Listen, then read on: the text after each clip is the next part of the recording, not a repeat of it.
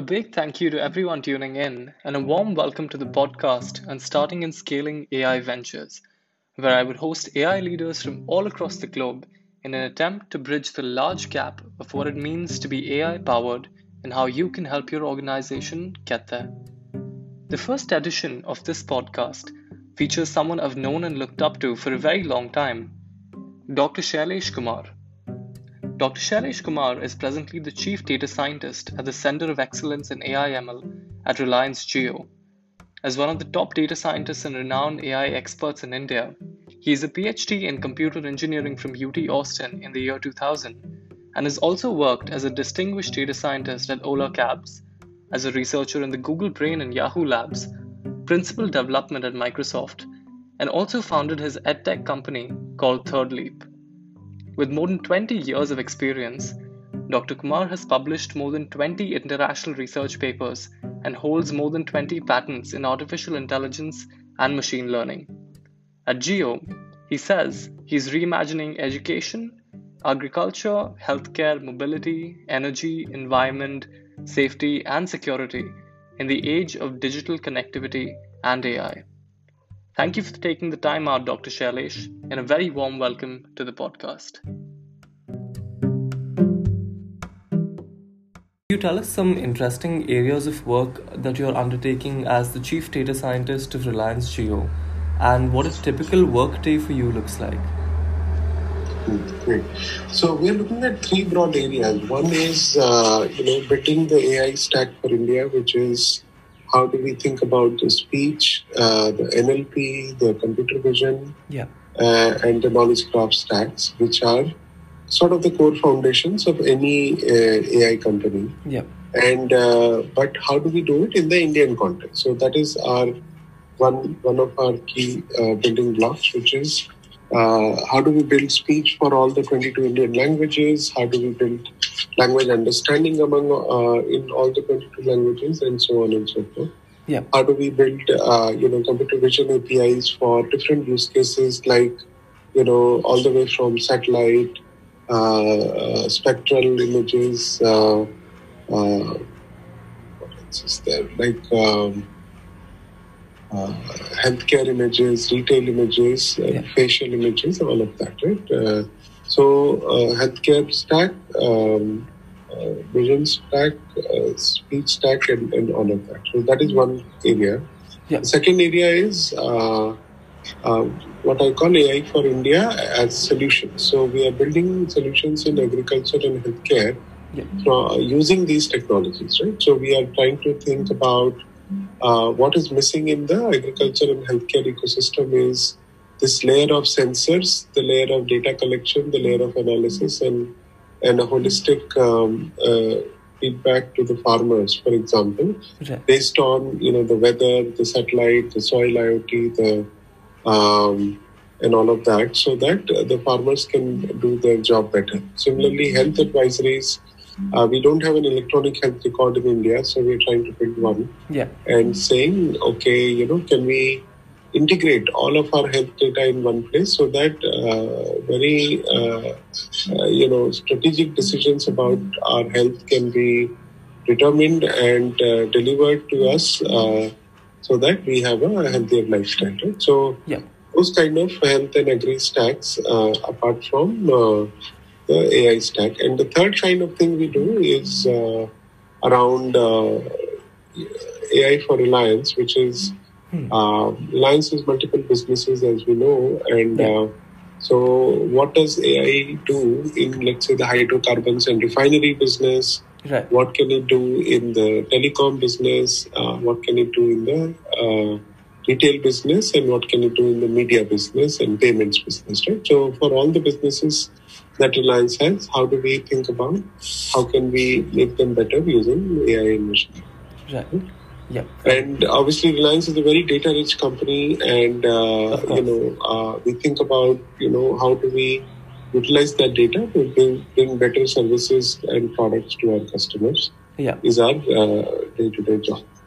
That makes sense. Yeah. And, uh, and uh, a typical work day, I spend a lot more time, 70%, 80% of my time in brainstorming ideas with uh, data science teams yeah. and product teams and think about, you know, how to improve products and services and what are the areas where data science can help. And I work with data scientists on my team to, to come up with new frameworks to, to implement existing own frameworks to iterate over different kinds of models that we want to build yeah. on different kinds of data. And, and uh, yeah, so mostly brainstorming and then uh, iterative brainstorming and keep improving our models and productionizing them.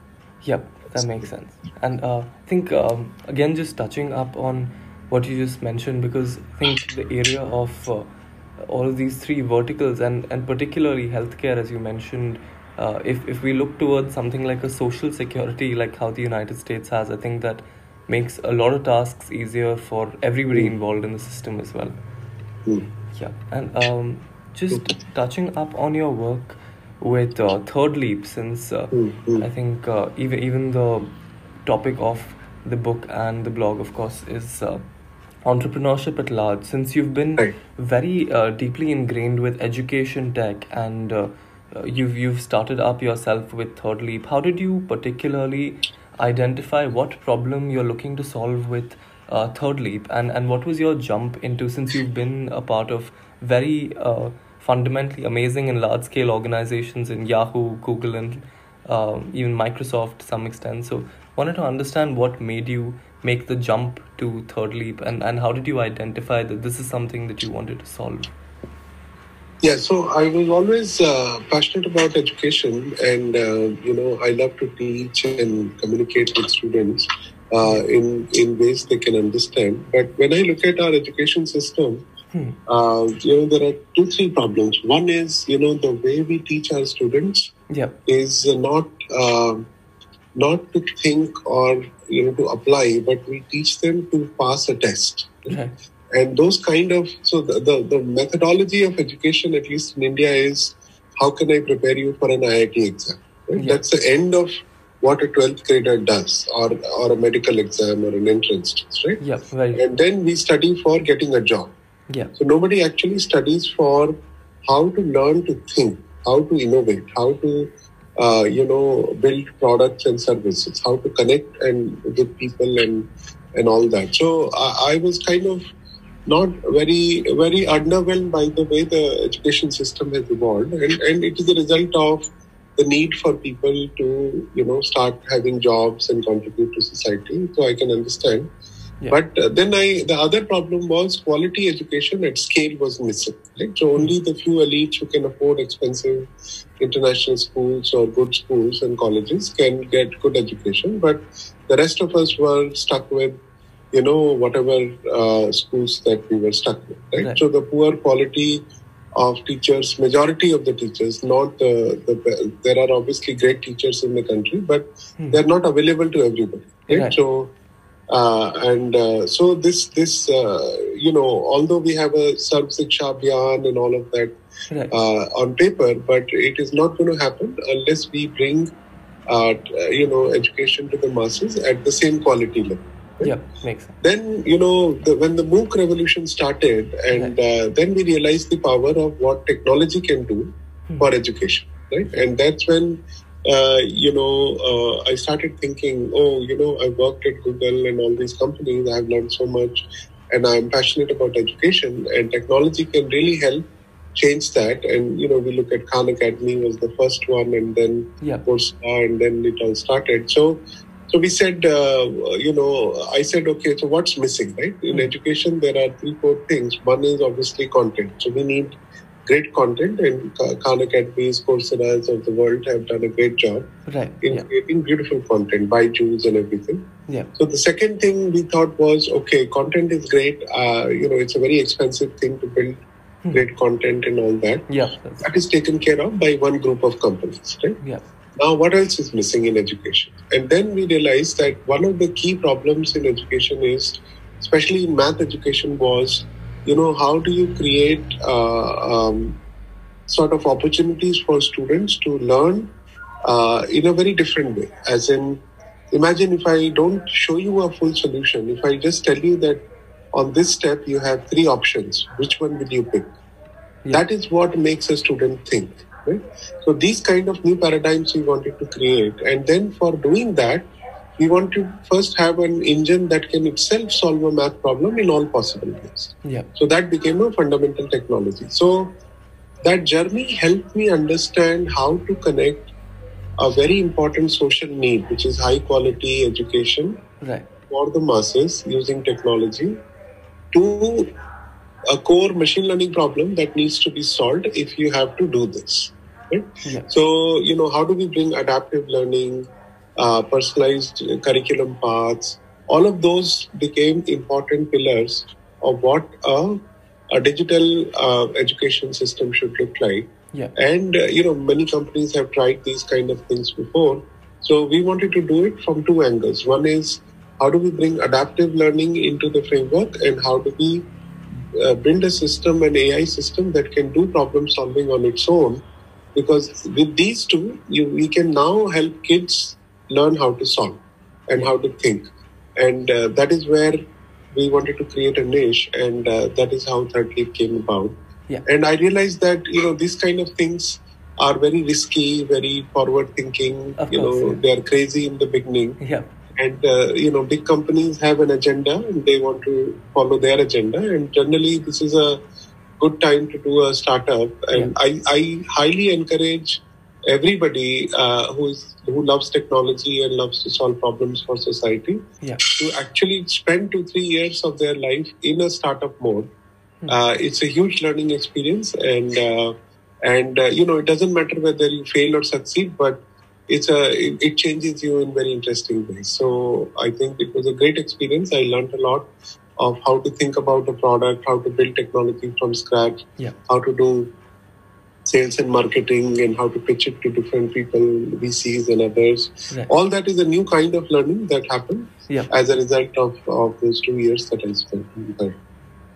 I- think that's, that's that's a very interesting perspective on startups because a lot of people uh, these days just try to avoid uh, taking that risk. So very thankful for you uh, on on that motivation again, and uh, just moving into the core questionnaire, of course, and this was more centering about uh, your your expertise and your talk around uh, towards thinking machines in the 2015 Fifth Elephant Conference, where you mentioned about and and you did intrigue the audience when you were asking about the atomic unit of uh, say language and atomic unit of uh, knowledge. So just wanted to extend that into a question of what you believe is every time someone builds a data science or an ai initiative in their organization what is that one atomic unit that it should have before it uh, the essential piece of sorts that it should have before you start building one Yes, so I think you know I I studied uh, in UT Austin, and one of the classes I took was with Edsger Dijkstra's, yeah. And he mentioned something very interesting, and he said, "Look, you know, you, you, the entire solution will have many many pieces to the puzzle, right. And if you have a nag to find out the most difficult part of the puzzle, yeah. Right? For example, in a car, you know, you can have fancy lights and nice seats and good AC and a good uh, this thing. Right. But what is the soul of the car is the engine. yeah If you don't have an engine, nothing else will work. Yeah. So if you want to build a car, you have to start with first building an engine. If you cannot do that, don't worry about it. right, Right. So I think what is missing in a lot of uh, when when you say atomic unit, I want to call it the fundamental unit in the sense that uh, you know every data science problem right not a doubt there is no such thing as a data science problem first of all. There is only a business problem. Yeah. And every business problem has a lot of bells and whistles and moving parts that can be solved in different ways. Yeah. But there is always a key element that must be solved before everything else can be wrapped around. Right. And to identify that key element is the key. So hmm. for example in google search you know indexing and crawling and all of that is not the key element it is necessary yeah but the key element is the page rank algorithm right true key element is your ability to figure out how to do a uh, match a search and, and all that. Then the key element is how to figure out how to use click data to improve your search. Right. If you cannot solve these key problems, the problem of uh, you know scale and uh, UI are the secondary problems. Yeah. So the problem of intelligence is the first problem, Mhm. And and generally people miss that. People start to think uh, about uh, you know uh, simple front end kind of processes, kind of things, which are very straightforward, right? Right. Exactly. If you look at yatra.com, for example, right, Yeah. or any booking website, it's a very simple process, and you can implement that process, and there's nothing uh, to worry about it. But Yeah. There, the problems are different. There, you know, in, scale is a problem, and UI is a problem. Right. But when you're building an intelligent product, first you have to crack the intelligence problem, then you have to build the rest of it on top. Right. That Right. makes sense. So, so that is what the the, the beauty of of uh, data science thinking is that a data scientist should be able to get to the core of of what is the key uh, intelligence unit of intelligence that I need, Yeah. right? Like a transistor in Right. a VLSI system. What is that key element that will make or break this whole thing? And once you identify that, you're done.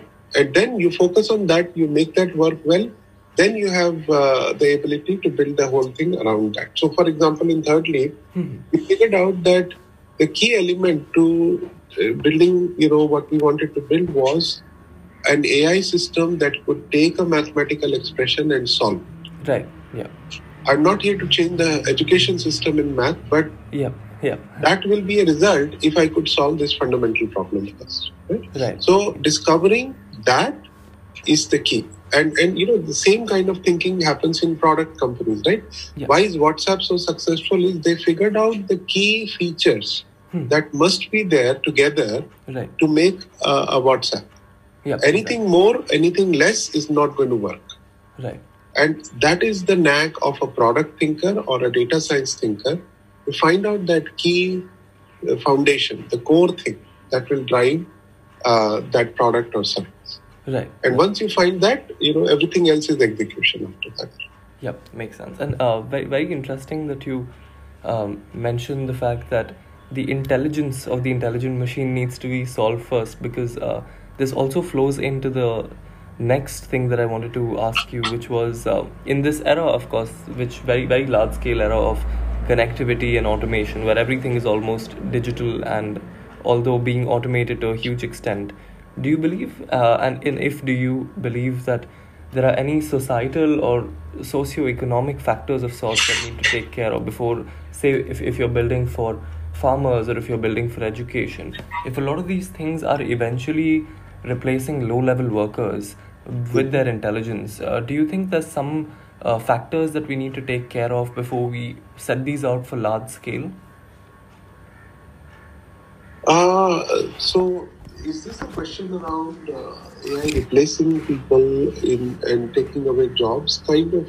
Uh, yes, primarily because uh, Okay. yeah, and, and I'll give you an example of sorts, which Mm. was, say, for example, um, a lot of what used to happen with Amazon Mechanical Turks. You know, so say um, uh, my product building, my product searching, a lot of that is now taken care of by intelligent machines, and very task-based AI is at some extent replacing what uh, humans used to do at a lower level, but also creating a different set of jobs for them. So that switch sometimes is not easy for everybody because it may require upskilling, reskilling. So um, it, it does affect the economy in some ways. So do you think it is uh, necessary to keep these into account before a large scale rollout of AI of sorts does happen? Yeah, see, as you know, I think this is a very important question. It's more of a uh, um, how do I think about this? So, see, there is evolution, whether it is natural evolution or evolution of technology, Right. is inevitable. Right? Yeah. We cannot stop them.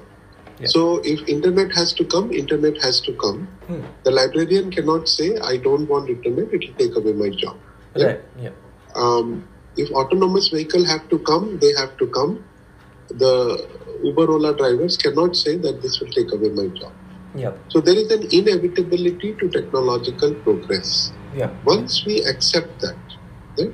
once we accept that paradigm, Right. uh, we will become very comfortable with the paradigm. So, for example, when I finished my PhD and I, you know, in 2000, Yeah.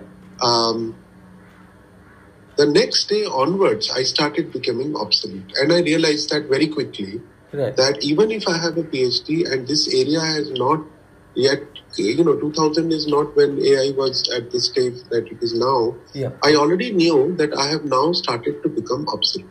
Yeah. And this this acceptance of this idea that no matter what you're doing, if you don't worry that you are going to become obsolete if you keep doing the same thing for the next so many years, will keep you sort of complacent Right. And you will stay there, right? Yeah. And you know, it is a natural human tendency within a certain age group, right? After a certain age group, you cannot do all this. Right. Yeah. I understand that. But when we are in our prime of uh, of youth, Hmm. it is a natural tendency we should develop that we will keep up with what is coming, what is about to come. Right? Yeah. That's One of the very important lessons I had learned from my own supervisors uh, and, and people I look up to is that they were not stuck on this I am. They were constantly discovering and rediscovering themselves. right. So they were not saying, no, no, I have studied distributed computing uh, in my PhD and now I am that person. Right. And for the rest of the life, I'm going to remain that person. No, Yes. they morphed into big data and uh, computing guys. They morphed into machine learning and AI people. They morphed into, you know, now they're looking at quantum AI. So people evolve as technology evolves and vice versa. Right. If this evolution we cannot accept, then we have a problem as a society. Right? Right. Otherwise, we'll remain, you know, uh, uh, uh, uh, this thing. Now, the real danger of society of technology is not that technology will replace our jobs. The, the real job danger is we will misuse it. So, for example, you know, just because we can do fake news Yeah. uh, through technology or deep fake through technology or uh, you know uh, change election results through technology Yeah. should we do it or not those are the real dangers we should focus on these are two very different questions Yeah. Yeah. there there are two different perspectives the legal frameworks and everything has to be created Yeah. differently for both things right Right. and yes, every society has its own pace at which it should accept a certain technology, Right. whether it is possible or not. So, for example, if Europe and US and other such countries are ready for autonomous vehicles Yeah. without hurting a lot of people's jobs, they should do that. But if in India it is going to replace millions of jobs suddenly, Yeah. it is not acceptable right now, even if it is possible. Right. Makes sense. So there are ethical and societal constraints we have to keep in mind Right. and uh, not uh, allow technology to take over because technology is not the reason we are. Exactly. Yeah. We are not here to serve technology. Technology is here to serve us. Yeah. And unless, if, if we don't get that part right, we are again going to miss the boat and put the cart before the horse, right? Right. So, if technology is not making us better in any way, like, you know, for example, gaming technology, right? Right. Maybe I don't know what is the benefit of gaming technology. Everybody is very happy about game. Right. Yeah. Is that a very good use case of technology? Right? Yeah. Uh, think about it, right? Uh, uh, so, so obviously, it is up to us as societies and individuals to keep a check on, you know, what are the right use cases Right. where you should be innovating and where you should not. Hmm. Uh, you know, and, and it is the same kind of legal framework that we have in in our societies, right? What Right. can you do and what can you not do is governed by laws. You cannot just, uh, you know, cross a red light because you can. Right. Right. Exactly. Uh, it's the same principle here, so there's no difference. Right. And we should be conscious of that at all times. Hmm. And I keep telling myself, there are always two questions I can ask. Can I do it? And should I do it? Right. And the more important question is the should I do it question, not the can I do it question. Right. And if you if you miss that and if you say can I do it, therefore I should do it, Yeah. then you will create deep fakes of the world and all of that. Because I can, therefore I did it. And that logic is what is responsible for a lot of destruction in, in, in the world, all the way from the nuclear uh, explosions in Japan all the way to the world wars, right? Because Right. I can, therefore I should. Right. Exactly. That logic is wrong. And that is where technology is not the problem. Our ethical framework and human values is what is more important, Hmm. which nobody is talking about. Right. Of course. Yep, that makes sense. And I think uh, very very strong perspective, and I really appreciate the thinking of well of, of can and should because it's one of the first times I'm hearing something like this. Um, and and just uh, flowing into since you did mention how some technologies of course as you said if if they can if they have the potential to replace millions they shouldn't be put out there just as yet. So um, from from the perspective now of uh, and, and you spoke about problem formulation in one of your recent talks so just wanted to touch up on that a bit because from the perspective of a new ai uh, startup or even an initiative that i'm planning to roll out in my organization uh, is the future more towards uh, task based innovation like uh, you know my manager said i want to figure out what kind of um, say opinions do people have about my drug about my product. So is the future more towards task based like i only go do sentiment analysis and master it? Or is it more towards general intelligence that i even do say an entity extraction or even do a sentiment analysis and club all of that and give a solution?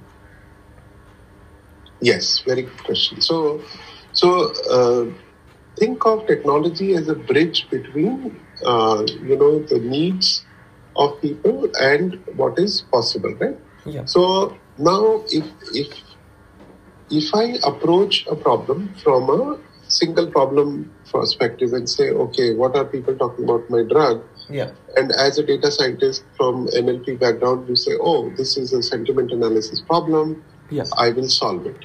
And then you're done with it. Then your boss says, Oh, what about movies? People are talking about movies. Then Right. solve it. Then again. But if you don't see the connection that, oh, this is a horizontal framework. Sentiment analysis is now a horizontal framework. yeah So how do I go from solving an individual problem yeah to generalizing it to a platform? right That is one art that we have to learn, right? Right. if you are a pure consulting company, yeah you will solve one problem for one guy, but the same problem for another guy, a related problem for the third guy. Right. If you cannot see the connection that they are all supply chain problems, they are all sentiment problems, they are all uh, whatever, right? Uh, um, uh, fraud detection problems. yeah And you cannot transform yourself from a problem solver to a platform builder, yeah then you have not done the most basic thing that a machine learning does, which is to generalize. Right. Humans are supposed to generalize. So when we solve one problem, we should start to generalize and say what is the platform that is uh, coming out of this. And I see this problem in multiple verticals across multiple uh, domains and data types. Can I now create a general vertical for outlier detection? Whether I apply it to time series data to, to do heart attack prediction or to geno- genomics data or to uh, transaction data to detect fraud, it doesn't matter. Outlier detection is the framework I need to learn. Right? Yeah. So that is one thing, which is how do you solve instances of problems and generalize to a platform? yeah That is one thing. This is how a technologist approaches and generalizes. Now, from the solution thinker point of view, if you say, look, a farmer is going to call me and ask for this advice, Yeah. and I'm only going to build that product, right I'm not going to generalize because that is the only need. Then again, you're not creating a holistic solution. So you have to say, again, from a from a problem perspective, again you have to generalize and say, look, if I tell them the solution, Hmm. then you know, if I tell them you have to put this pesticide and that that uh, fertilizer and all that, yeah is that enough, or should I create a mechanism to deliver it? right Right. exactly And when I'm delivering it, can I also think about taking the soil sample because I have sent a person there? right Right. yeah And then can I do the next iteration on it? Yeah. This is how a solution thinker has to generalize. So both data science thinker have to generalize Hmm. from individual problems to platforms, right and solution thinkers have to generalize from individual problems on the customer side yeah to a solution. right And both of us have to generalize. So th- then what we will realize is on one side we have these horizontal platforms, Right. right, that can do credit modeling, outlier detection, sentiment analysis, speech understanding, language understanding. So these are platform thinkers who Right. will build these platforms. Think Yeah. of Googles of the world Right. who do this every day. And then there are solution thinkers, verticals, who say, look, my solution is going to need this from here, this from here, this from here, this from here right right? And you know, in a very good example, I can tell you this in a different way, right? Yeah. So if you think about um, a farmer growing vegetables and and uh, all that, Yeah. those are like horizontals. He doesn't grow it for this dish or that dish. Right. He grows it horizontal uh, deeply. So he says, "I am a good cotton grower. I'll go grow good cotton forever Right. and scale the hell out of it and make it better and better." Right. That is like a speech guy improving speech system. Yeah. If yeah. I'm a uh, you know potato grower, I'll do that to the best. So that is the producer side of thinking. Right. But yeah. the consumer is a chef in a restaurant. He Right. doesn't need only potato. He doesn't need only tomato. He needs all of it and high quality. So he is going to put all this solution together by using all these technologies that are out there. Right. Or and then these two people have to talk to each other a lot. And great companies is a good combination of platform builders and solution thinkers. Right. That is how great companies are. If you look at any of the great companies. Yeah, that makes um, in fact a lot of sense. And now when you say that it's it's more uh, a combination of both of these things, uh, I wanted to pick up on a point that you mentioned and flow it down to the sixth uh, question that we have. Was uh, you know a lot of what you said was also on farmer innovation at the cotton grassroots level, right? Because all of this can also be um, you know moved around and at, at a huge extent be made to grow intelligent of sorts even these very uh, processes at the bottom of our food chain and i just wanted to understand um, the perspective of yours on if, if you believe that ai is very paramount to a lot of these processes that we have in the world. There are only very few data monopolies of sorts in the world that we call say a reliance will have a lot of data at the bottom of the funnel. Even a bill and melinda gates foundation of sorts will have a lot of data. And google of course does have mammoth tons of that data.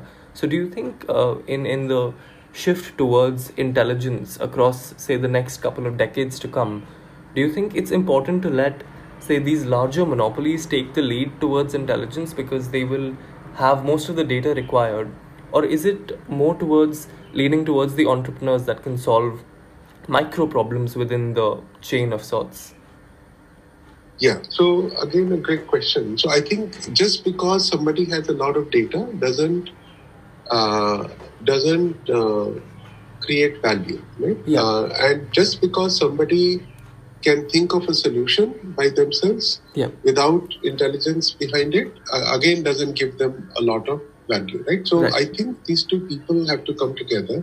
Now, from an entrepreneurship point of view, there are two kinds of entrepreneurs. One are again, you know, technology entrepreneurs who are Right. going to create great technology. So Google is an example of technology entrepreneurs. yeah And then there are solution entrepreneurs, or like Amazon is an example of a business entrepreneurs, Yeah. right? So for Google, technology is primary. For Amazon, you know, retail is primary right the vertical, right? Now, both these are great companies, and both these use the other aspect well, right? yeah If Google could not have invented the ad system to make money, or if Amazon could not have invented, you know, the right use of recommendation engine and, and scale, yeah yeah both of these companies would have failed. So it's okay to start as one kind of an entrepreneur, right but know that you are going to need the other guy. of course yeah So therefore, the CEO and the CTO, right? So that combination is very important. right What to solve and how to solve it together will make the whole thing work, right? right Now, you know, now let's look at uh, companies with data, right? So if you look at banks, for example, they have been sitting on lots of data for a long time, yeah true yeah but they had no clue how to utilize that data, for example, to build a credit model. right So what happened? So companies like FICO came along in the US yeah they figured out how to use that transaction data of people to create create a credit score for people. right Now the the technology company, the AI company that figured out how to do um, a, you know build credit model had no transaction data, yeah but it figured out how to do it. And the banks are sitting on a lot of transaction data. They had no idea how to build a credit model. Right exactly They were doing it implicitly. They were doing it yeah you know they were thinking in people's mind how to think about credit but they had not institutionalized that thinking into a machine learning system right true right so you need an outsider all the time and this is a very important insight you always need an outsider to think differently about how to utilize your data. Because if you knew how to do it, you would have already used it well. Done it, yeah. So you need that fresh perspective, and that is what a good data scientist kind of a person should be able to do. He Yeah. should be able to enter any kind of vertical and say, look, I am going to give a fresh perspective to the data that you have. You have had this data forever, Yeah. but I am going to look at it very differently than you, you have ever looked at it. Right. And I'm going to create new solutions out of it and unleash the real potential in that data. And that is the power that uh, a data science thinker has over a, person who just owns the data. Right, Right? exactly. And unless they come together, this is not going to work. Right, that makes sense. And uh, of course, um, I, I did again uh, think data monopolies, which is why the reason I put this question was, of course, uh, a lot of people are very afraid to build the next search because Google has most of the data. So I think your question does answer that. No, but I'll tell you, I'll tell you what is possible, right? Yeah. So, so Google has built a great search engine, Yeah, and it is a very data hungry thing. Now, within Google, most people don't understand when we say data, they Right. confuse. There are two kinds of data. One is the raw internet, Right. as is. yeah, right i can crawl the hell out of it and it is uh, anybody can crawl it if you had enough money and resources you could crawl the whole internet and keep it in Right. some place, right? Exactly. and you can keep doing it that is not google's uh, claim to fame yes they have improved how to do crawling and deep web and all that Right. but that is not what makes google google right, their ability to the real data in google is the click data that they consume Right. when a person clicks on a certain result for a certain query. That is really data, right, true. not the web data that they have crawled. That everybody can crawl, right? Yeah, The com- now, why is Google such a great search engine? Is because they have figured out how to utilize click data right. to Feed improve into, search engine. yeah, This mixture of the two, three things, right? The scaling thinking, uh, the data collection thinking, and the intelligence that you can do at scale with that is what makes a complete successful company. yeah, So I think that is how we should think that unless I can do three things, which is unless I have a mechanism to collect data yeah, in a seamless fashion without going overboard, right? Uh, Google uh, does not say, Did you like this result? Did you like this result? exactly. Yeah, Give me a rating system. Yeah. It is implicit feedback. So that is another innovation I talk about, which is any company that is thinking and wanting to be an intelligence company should start thinking first how to collect this kind of a feedback label data without messing up with the normal process of the user right, right? And once you can do that, then you have a cycle. Then you need to know how to utilize it to improve your services. Again, going back to what we said earlier, recognizing the core building blocks that you need. yeah, Uh, like for Amazon, it could be recommendation engine. For Google, it could be, you know, page rank. But Right. once you recognize that core thing, and then the rest of it is just engineering and scale on top of it. Right? Yeah. So that is how the whole journey should be think about. We should not think data is a separate thing, engineering and scale is a separate thing, AI and machine learning is a separate thing. yeah, They all have to blend together. yeah, Like our human body has all the systems, they blend together to make us uh, what we are. Right? right. We cannot say no, no. Respiratory system is more important than digestive system. No, Yeah, exactly. all three have to blend together, and, and that recognition is what we should appreciate in the other people. That you know, I appreciate an engineer in my team because he brings something different, and I appreciate the data guy in my team because he brings in a different uh, perspective on this. And together we are going to, and the solution thinker brings in a different perspective. Right. And when you create these three people pods, you will see the magic that comes. Of course, yeah, that makes sense. Thank you, thank you so much for that. And uh, since, uh, of course, we're nearing the end of this conversation as well, just wanted to jump to the last question that I had for you. Uh, and this was more from all of your years of experience in data science and now leading one of the biggest organizations uh, moving towards intelligence in the world. Uh, of course, a lot of people would like to know about that one thing that you believe to be very true about AI and intelligence of sorts that a lot of people don't agree with you on to a huge extent.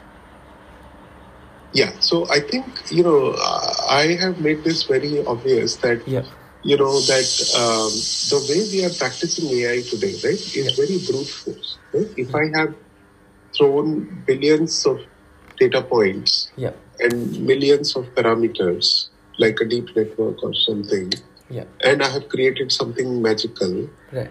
Uh, maybe this is how the brain does it, maybe not.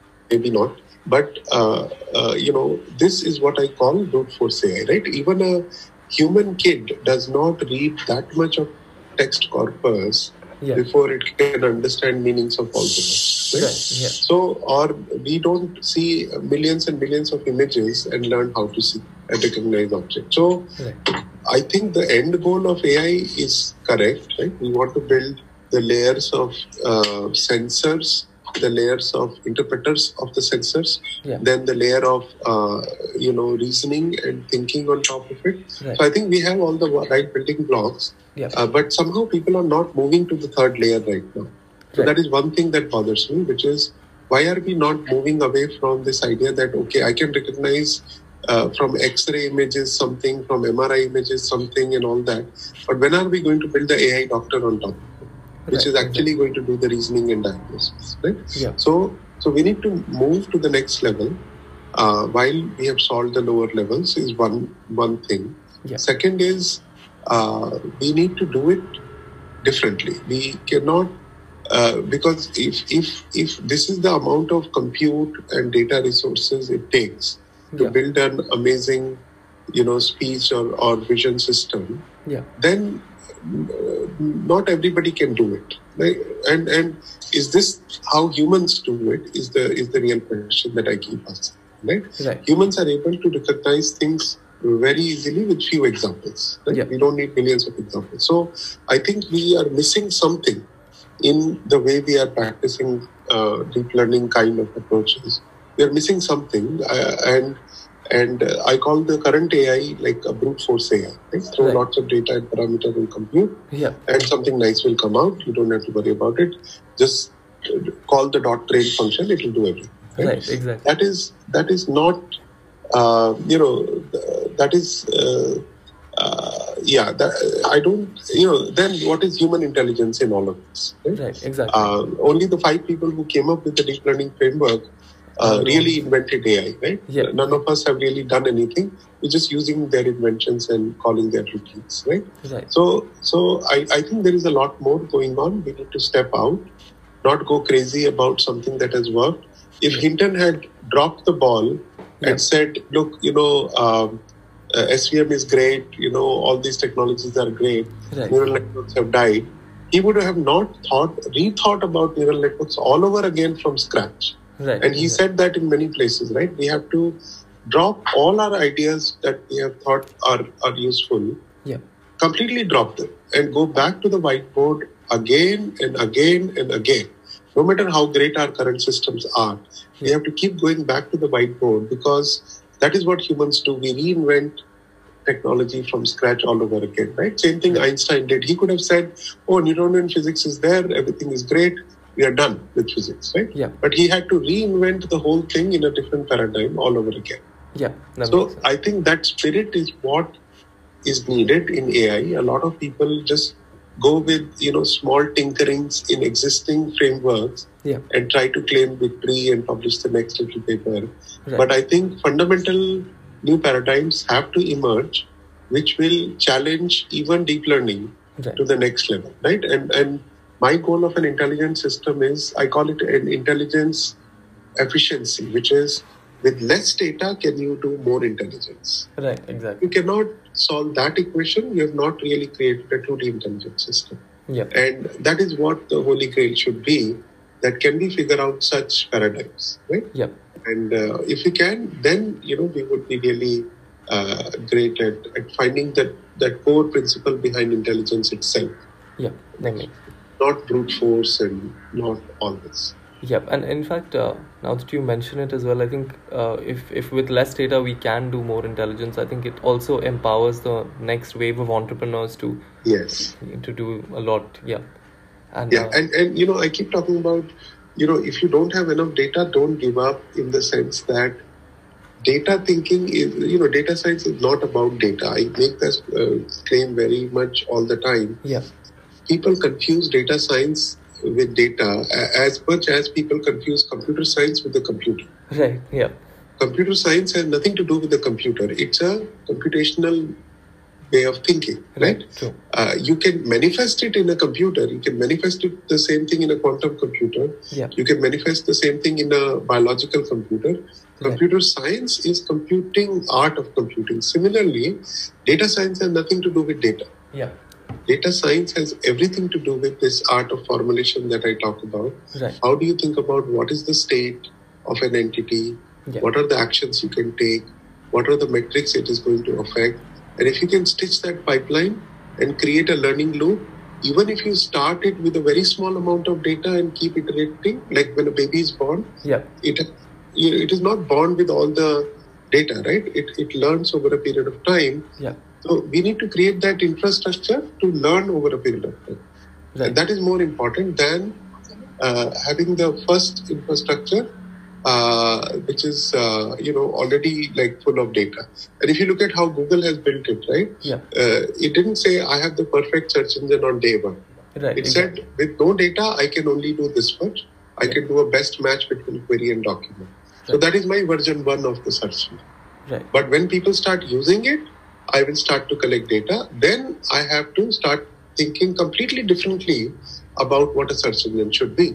Right. I'm not going to give up on PageRank and, and document and, and query match, Yeah. but I'm going to add on top of it the next layer of intelligence, which is coming from click data.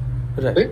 So that that thinking of how do you take a product from you know a rule-based system first Hmm. with no data at all Yeah. to the when you start collecting initial data to collecting more data how do you increase the complexity of it and that is what humans do all the time right we Right. learn to walk then once we have mastered that we learn to swim once we have mastered that we learn to kayak once we have mastered that we keep doing the next thing right Right. so that ability to think in those layers Yeah. across a five year span of a company is what is needed.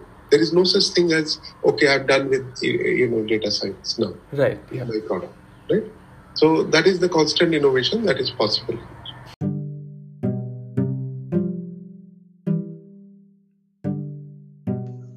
Very true, very true. So, this brings us to the end of an incredible 45 minutes. And uh, thank you so much once again, Dr. Shailesh, for taking out the time for this very refreshing conversation. And I hope this was helpful and enjoyable for everyone who tuned in. Please keep watching this space for more, and I look forward to seeing you all in the next episode of Starting and Scaling AI Ventures. Goodbye.